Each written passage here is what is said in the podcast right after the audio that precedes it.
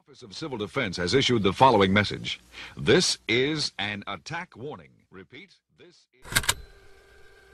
Is your name Anchor? Is your name Breaking News? Fair point.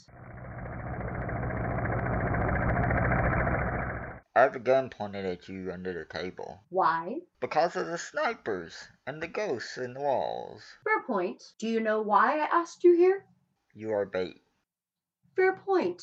Why do you think I came? Because you think what you're doing is right. How? You see the reframing in homeless camps as a bad take on the homeless issue. Am I right? No, these camps take the homeless from good communities and ship them off to get new identity. They become real people, official, with social security card. The problem goes away, but without waste. How does that work? The counselors at the camps take new arrivals. They give them newly bleached jumpsuits, comfortable floor blankets, and private sleeping cubicles. Duck!